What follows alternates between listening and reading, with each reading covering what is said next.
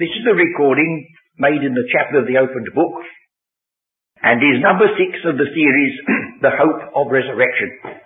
It is our custom at this meeting to read a portion of scripture together and those of you who are listening, if you care to join us, we are going to read chapter 10 of the Epistle to the Hebrews. We are still dealing with this great chapter of resurrection, 1 Corinthians chapter 15, and in our last study, we were noticing the way in which the apostle deals with the question that was being raised. If this is so, how among, how say some among you that there is no resurrection of the dead? And we reached in our consideration of it down to the words, verse 20, after the argument had been pursued. But now, is Christ risen from the dead and become the first fruits of them that slept. Well, now he goes back, or goes on, to take this a stage further.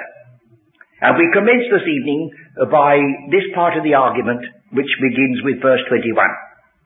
For since by man came death, by man came also the resurrection of the dead. I, want to stop here for a minute because this introduces a very basic theme. It's not only basic to resurrection, it's basic to the whole scheme of redemption. And although I shall only be referring in passing to verses that you all know full well, uh, that's no reason why we shouldn't have them brought before our attention as a group. And we trust that everyone will be glad to have this reminder. So I go to Hebrews 9 uh, Hebrews 10 that we've read just now for this insistence. It says, as you remember in verse 4, it is not possible that the blood of bulls and of goats should take away sins. And yet, of course, you know that the offerings of bulls and goats were specifically commanded by God and had to be obeyed by Israel. But there was never any idea uh, that the bulls and the goats could take away sin. They were types. Uh, the one great offering which we have outstanding in Exodus is the Passover lamb. But the New Testament says Christ, our Passover, is sacrificed for us. And so here. So what was the, what was the alternative? If there's no possibility that an animal sacrifice, even though God had ordained it, could possibly take away sin from the conscience, that's what it says. What else could be done? Well, this is the answer of God. Verse 5, Wherefore when he cometh into the world, he saith, Sacrifice and offering thou wouldest not, but a body hast thou prepared me. A body hast thou prepared me. Well, that's one of the aspects of humanity, to have a body. And if you'll turn from this to chapter 2 of, of Hebrews, you'll find that it's very specific. Verse 14, chapter 2. For as much then as the children are partakers of flesh and blood, now it says flesh and blood. You see, in chapter 10, a body hast thou prepared me. He also himself likewise took part of the same flesh and blood, that through death he might destroy him that had the power of death, that is the devil. That's one part of his work. And deliver them who through fear of death were all their lifetime subject to bondage. So he stresses, you notice, in this passage, not that he was offered to take away our sins, or to accomplish redemption as you might have expected in the epistle like Hebrews, but it deals with the question of the wages of sin. So it's all there.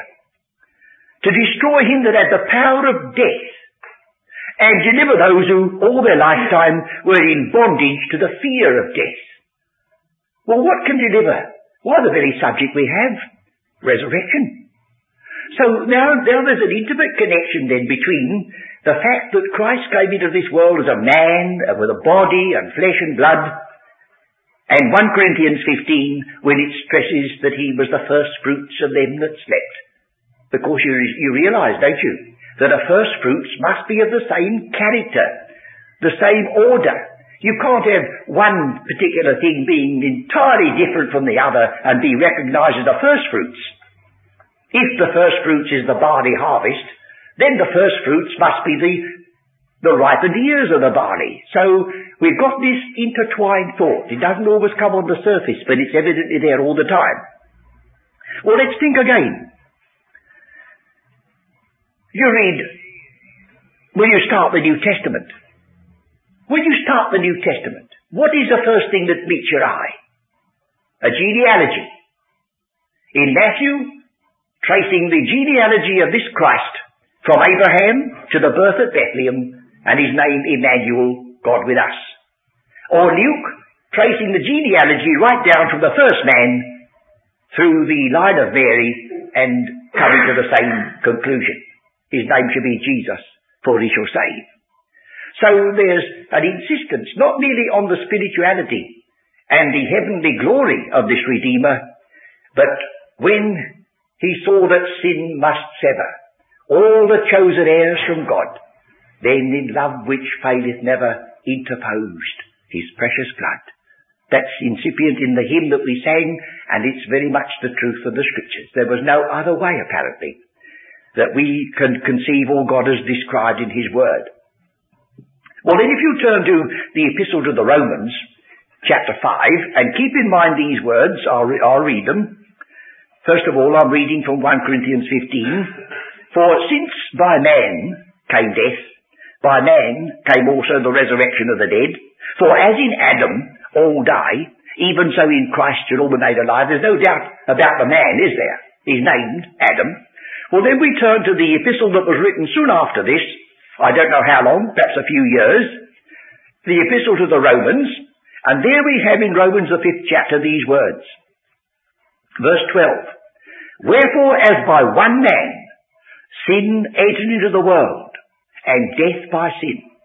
Now, there are some people who, with their Bible shut and not being well taught, will tell you that sin has been passed down from Adam right to us today. What do you say? Aren't we sinners? Haven't we got a nature that seems to be uh, dominated by sin? Oh, yes. But it doesn't say sin was passed, it says, and so death passed upon all men. For all have sinned. You see, sin is an act of the will. Sin is something that I do. And that can't be passed on to anybody. But the consequences of what I do can, and the consequences of sin is death. And so we've got the emphasis that it was to cancel the, the bondage of fear of death.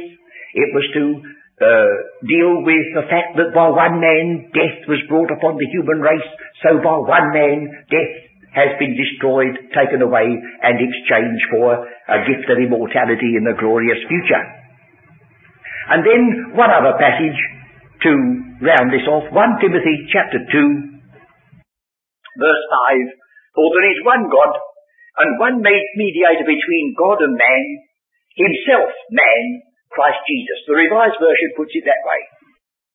Stressing as it does, as it does here, that whatever else you may think of Christ, you must realize that he was a man.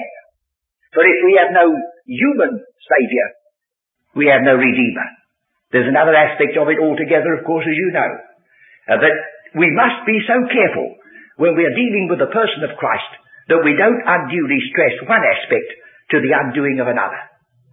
We shall see enough evidence of his other side of his nature as we go on. But here we have then in this 1 Corinthians 15, supplemented by these other passages, the stress that there must have been in the mind of God and in the very nature of things the impossibility of redemption being accomplished apart from man. If man has sinned, by man somehow that sin must be taken away. If man has brought death, then man must take it away. There is an element of uh, law, uh, justice, I suppose, that a man should be judged by his peers uh, that uh, it is by man that he's judged and against man that he has sinned. Well, we leave that now to work its way with us, and we've got one or two points in this passage which I think will occupy our time as fully as it's possible. 1 Corinthians 15. Uh, verse 22, For as in Adam all die, even so in Christ shall all be made alive. As it stands, it could mean that inasmuch as we are all descended from Adam, then every single person that's ever lived on earth or ever will, will be made alive. And there are some who have taken it, and that's what it means. Universal reconciliation of all men, of all ages, of all times, and all nations. Well, if that's true, we must accept it and be glad. I think we've got to remember not to be sorry if somebody proves that more people are going to be saved than we've ever thought. We must watch against that. But on the other hand, we mustn't allow our own feelings and our own predispositions to influence in the study of Scripture. So how are we going to look at this? Supposing we just put it this way to strike a little different note and then see whether there is truth in it. As sure, I'm not translating now, I'm only just taking it widely. As sure as you're in Adam, brother or sister, you'll die. And as sure as you're in Christ, brother or sister, you'll be made alive. Now it's the in Christ that's the, the key word, you see. He speaks about those who have fallen asleep in Christ. And Christ is the first fruits. Well now is Christ the first fruits of everybody, whether they're believers or unbelievers, saved or lost? Well, you say that destroys the idea of a first fruits, because there must be a relationship. Well now, let's see whether there's a, a guidance, and I believe there is. The people of Israel and their history are the, fill the bulk of the scriptures, don't they? Well now, that has not been written merely for the sake of Israel. But we are told that all these things happened unto them for examples. And we can go back again and again and see that a problem that we have is in measure dealt with by seeing how it is related to the people of Israel. So will you come with me again to the Epistle to the Romans to see this principle of interpretation in operation. Chapter 11. Romans chapter 11.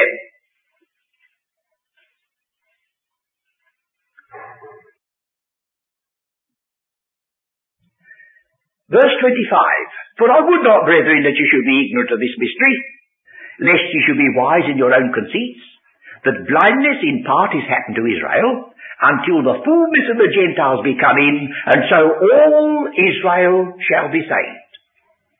Well, do you believe God's word? Yes. You believe that all Israel shall be saved? Yes. Well, that means the whole nation, every single one that's ever descended from Abraham, Isaac and Jacob.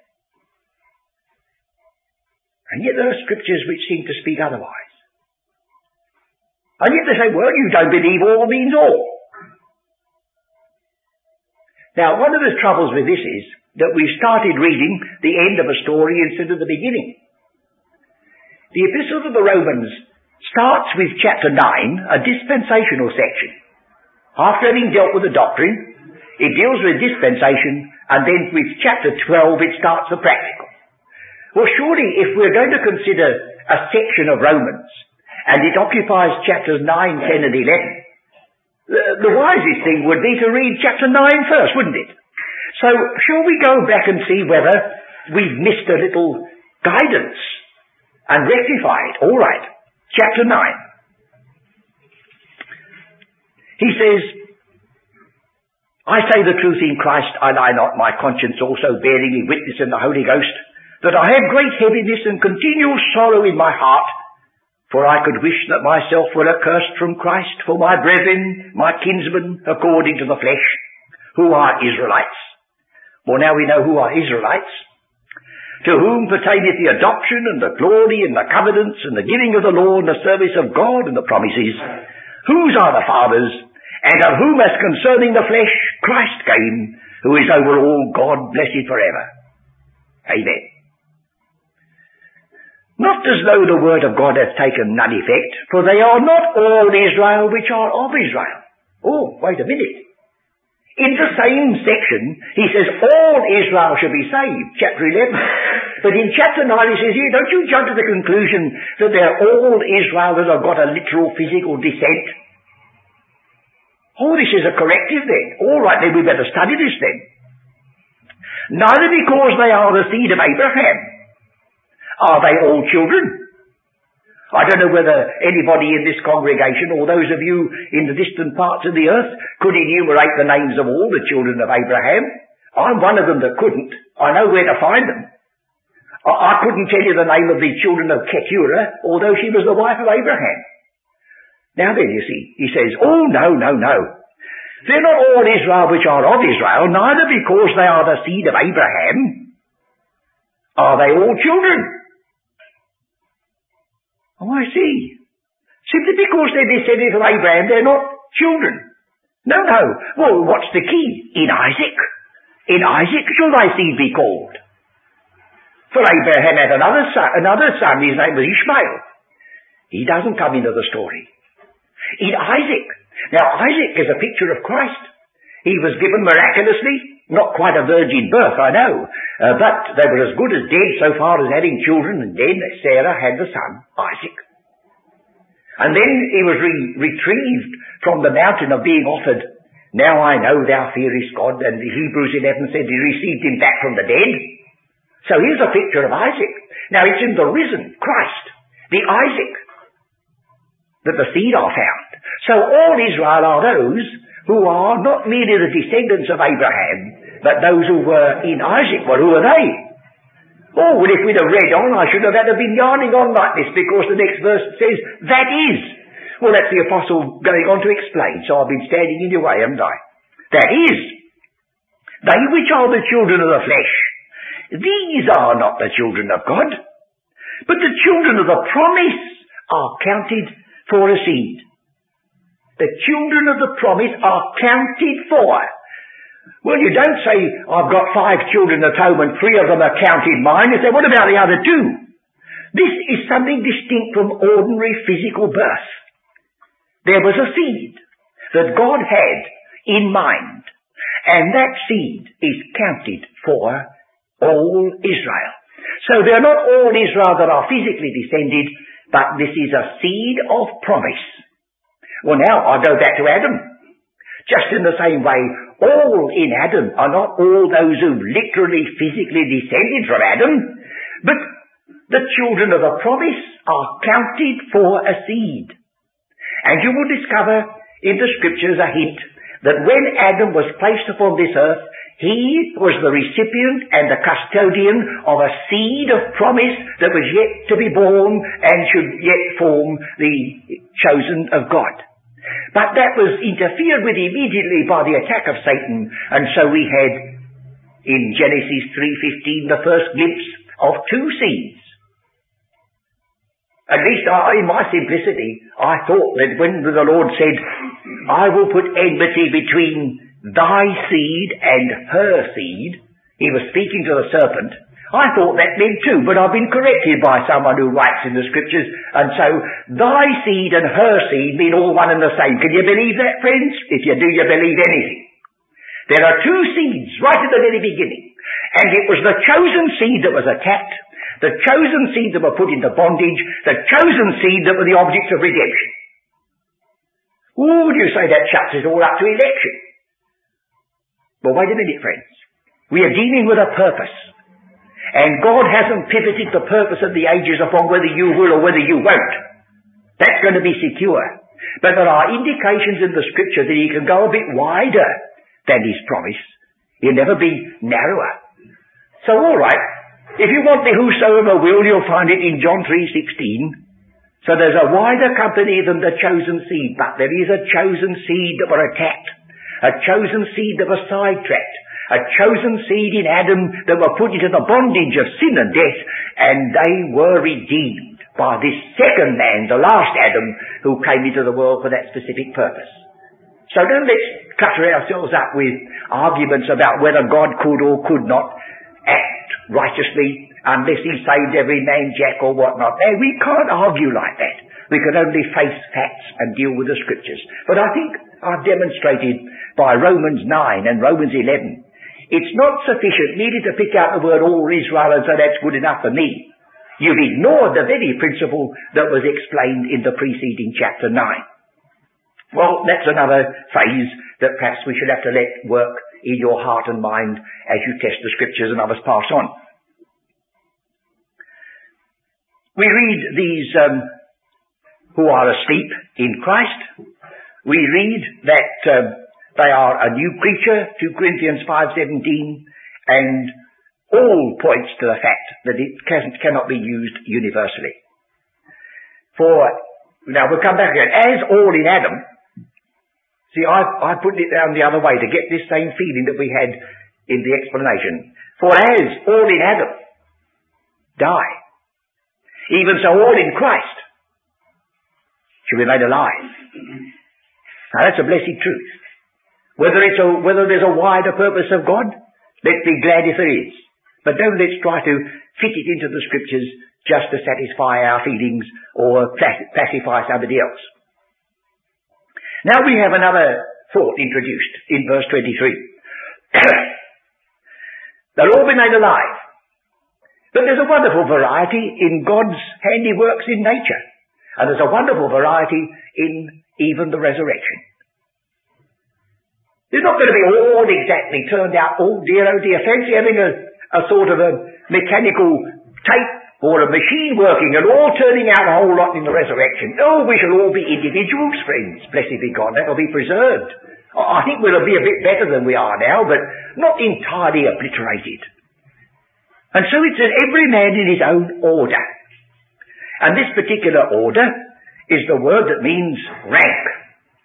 I'll go back to Numbers, the second chapter, just to lift out the use of this particular word in the Septuagint. Uh, Numbers 2, 2. There's hardly need for you to turn to it unless you wish to. And the Lord spake unto Moses and unto Aaron, saying, Every man of the children of Israel shall pitch by his own standard with the ensign of their father's house, far off about the tabernacle of the congregation shall they pitch. And in that is this word uh, for taxes, this word for rank. The um, emphasis here, when you read from verse um, down to verse uh, 28 for a moment, anticipating, and when all things shall be subdued unto him, then shall the Son also himself be subject unto him. You see, this subjected word is the word that gives the same idea of, of rank. Now who's going to murmur because one star may differ from another star in glory when you see the very Son of God himself submitting to his rank? He's submitting. Who can possibly object to any subjection that may be necessary for the outworking of the purpose of the ages when the Son of God himself at the finish brings before the Father a perfected kingdom that God, at long last, that God may be all in all. Now we go back on our story. Verse 23. But every man in his own order. First of all, Christ the first fruits. Afterward, they that are Christ's at his coming. And then cometh the end. Now I think you should read verse, those words in verse 24, then cometh the end, with the closing words of verse 28 and then fill in the interval afterwards. then cometh the end. What is the end? That God may be all in all. The end that God had from the beginning was that at long last there would be a universe in which there would be no rebellion, no rebellious feelings, but everyone would be in harmony, everyone in their own rank. You see how there's been aspiring above your rank when Adam was put upon the earth. God limited him, but it was a tremendous scope. He had dominion over what we call nature, in the sense of the beast of the field, the fowl of the air, and so on. But look at the way in which he's gone beyond that limitation. I mean, the moon is going to just be bouncing off some of the idiotic songs that will be on television presently. This is what man's doing. And that was where he was sidetracked. If he'd have kept to the limited kingdom that was given to him, till he'd grown up and become strong enough, God would have given him dominion over something else, but he was just lost. He was like a little boy given uh, a fuse or something before ever he knew its constitution and the harm it would do. All Satan knew what he was doing. Because the temptation was to make you wise. Not to make you evil, to make you wise. And he got a wisdom beyond his ability. He was given some things that only belonged to a grown-up person when he was but a child. And that was the essence of the temptation in the garden. And it's been going on ever since. So now we have this. Then cometh the end. And the goal is reached by a series of stages, steps. And they're introduced by the words when, and then the consequent words then. So will you notice them? The first when is verse 24. When he shall have delivered up the kingdom to God even the Father. Well, he shall have doesn't mean it's already been done. It means that is what is going to be done. This will be reached when that time shall have come, when he delivers up the kingdom to God, even the Father. Or when he shall have put down all rule and all authority and power. Now it doesn't say put down all the wicked. He says put down all rule and all authority and power. You see, in the millennium, there was a great deal of delegated authority. The twelve apostles were going to sit upon twelve thrones judging the twelve tribes of Israel. Well, that's a delegated authority. Well, that's going to be put down. They won't be reigning over anybody after the millennium's over. You get David sitting upon his throne, raised from the dead. But I don't see that carries on into the final stage. All rule, whoever it may be, will stand back and there will be an absolute despot and the word is actually used in the scriptures of Christ in 1 Timothy chapter 6. There will be, of course it will be a benign despotism, but there'll be nobody ruling, nobody sitting on a throne, nobody giving orders, but the Son of God. And when it's reached that, it's reached something that God has had in mind all the way through.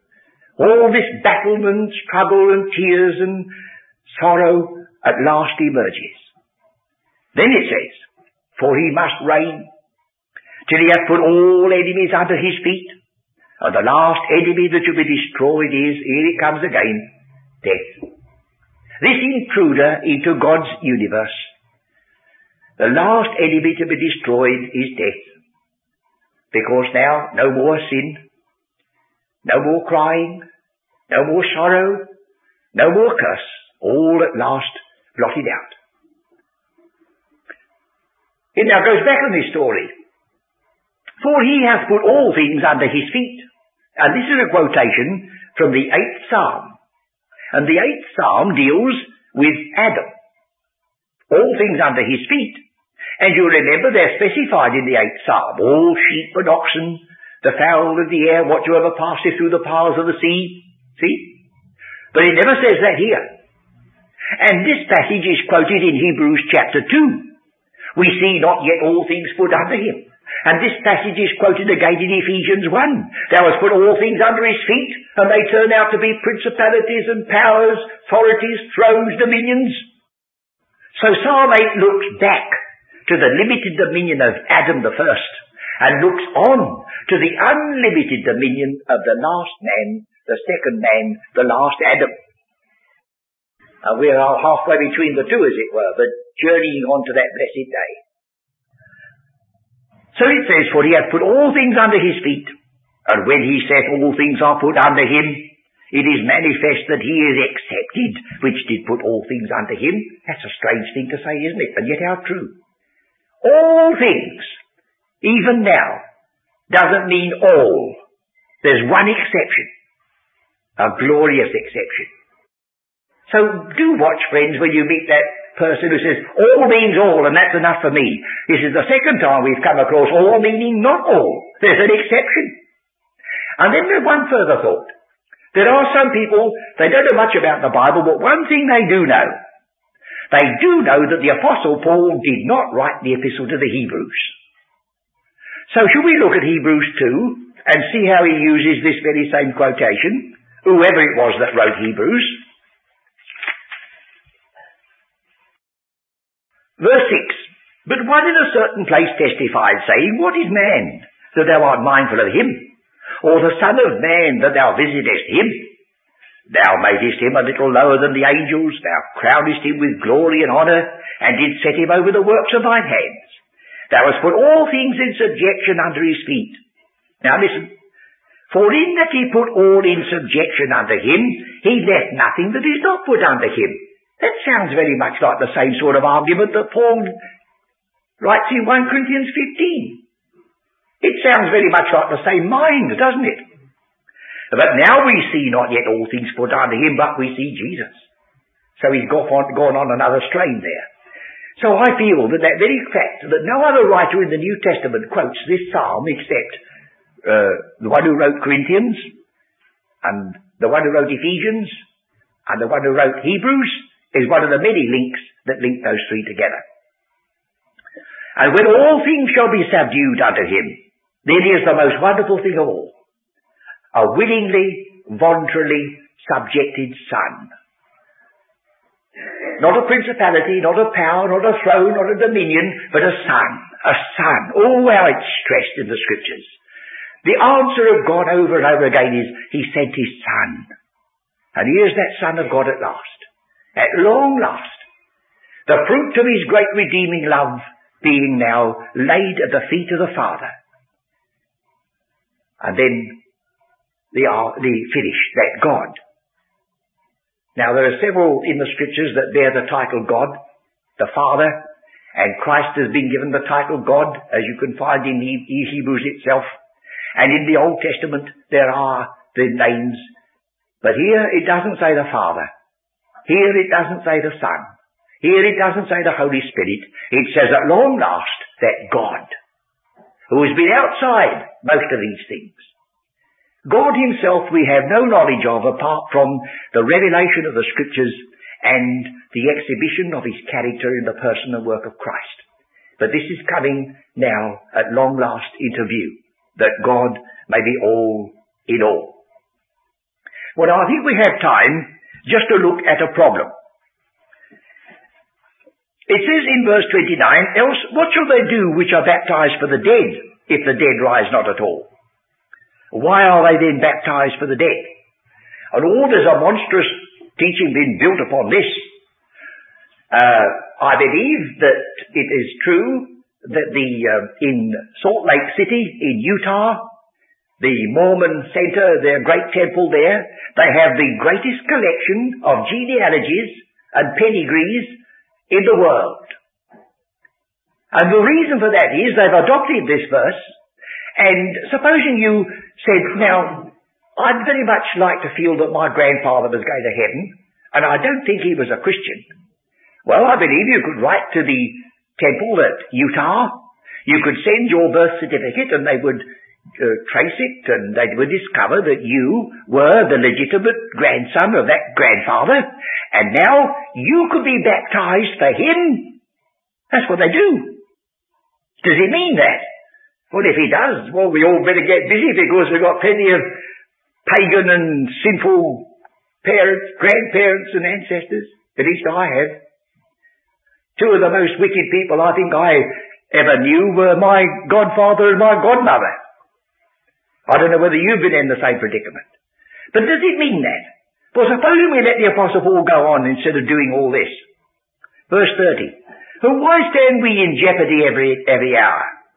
I protest by your rejoicing, which I have in Christ Jesus our Lord, I die daily.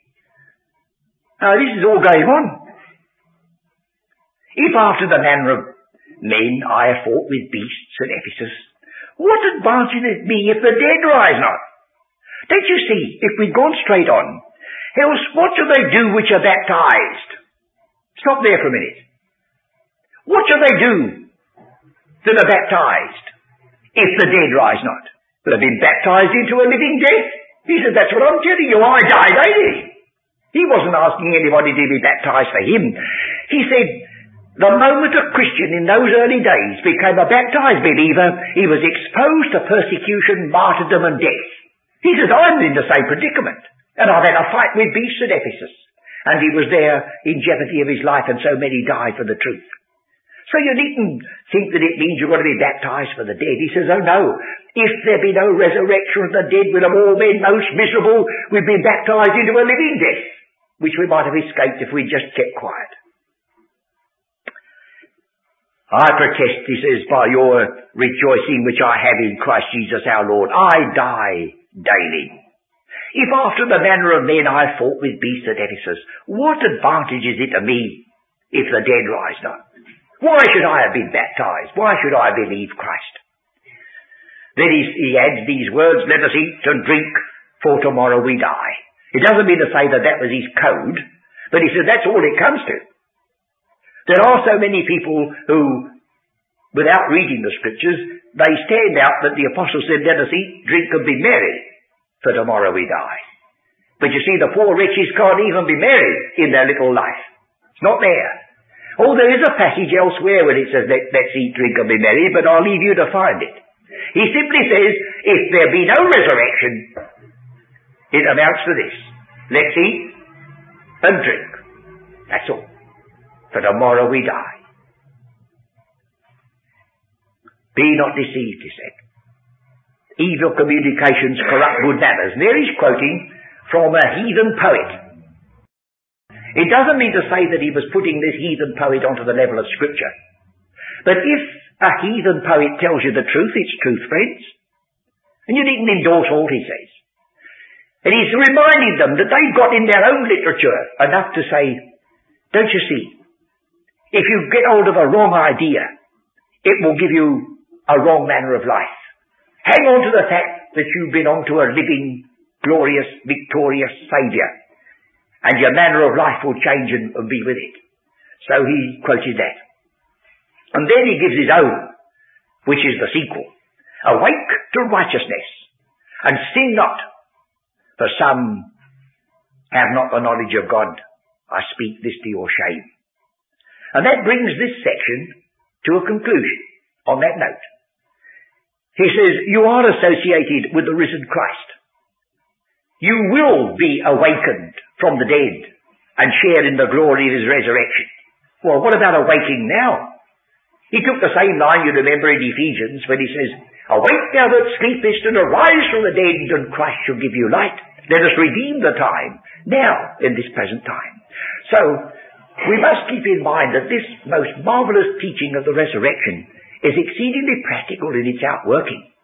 There could be nothing that should influence our lives down here so much intimately as the fact that it's only a prelude and a poor one at that to the life which is life indeed, as it's put by Paul later on writing to Timothy.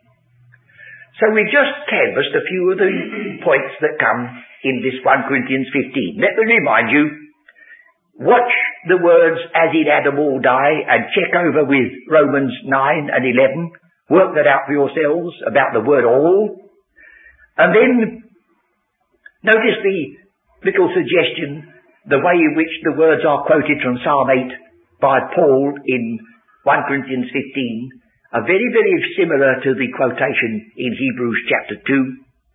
And then this question of being baptized for the dead has imposed upon some people an extraordinary ceremony and I suppose put a good deal of money into the coffers of the people who go through the ceremony for you. You can't do it without paying a fee, of course, friends. And then we come back to the call to you and to me. If we have been associated with the risen Christ even now. Let us begin to manifest because it says that he shall quicken this mortal body. Although the outward man is perishing, the inward man is now being renewed, awake to righteousness. And then he seems to say, uh, because others have not, some have not the knowledge of God, it means to say that if you have been brought into this saving knowledge of Christ, one of the most Expected things would be that you would immediately turn around and begin to say, oh, I wish this other person that I know learned that too. And I suppose the more we think about our responsibility to others in making known the glorious salvation which God has given to us, the more it will be easy for us to walk worthy of our calling while we have this pilgrim pathway to tread. Well now from, from this verse, he comes to the second of these questions. You notice the, the, um, the way in which it's uh, put on the chart here, 1 Corinthians 15, 12 to 58. First of all, he says um, the fact of resurrection. How say some of you there'll be no resurrection of the dead? He brings Adam into the story and death is destroyed and then he gives them an exhortation to awake. Well, when we meet together in our next meeting, we shall have the second half of this. They no longer ask the question whether the resurrection's a fact, But they want to know, how are the dead raised up? That's the next question. And then Adam comes into the story again, and this time instead of saying death is destroyed, death is swallowed up in victory. And then he has an exhortation, not this time to awake, but be ye steadfast, unmovable, always abounding in the work of the Lord, for as much as ye know that your labour is not in vain in the Lord. So we have one more meeting before we have covered in this rapid way 1 Corinthians 15. I trust that you have had enough uh, of this ministry to realize how valuable this chapter is and is well worth all the attention we can give it. The fact of resurrection has been queried and dealt with. The manner of resurrection we leave until we come to our study next time. But it wouldn't be very harmful to us to notice that the first reply of the apostle is, Thou fool. I, I couldn't say that to you, but I can quote him, friends, and I quote it to myself. There are some questions which are, as you remember, the apostle says, foolish questions. And that's one of them. For how God himself to describe to us how he raised a dead person to life, I suppose passes the ability of any of us to conceive. But we'll leave that to tell its story, God willing, when we meet together at our next opportunity.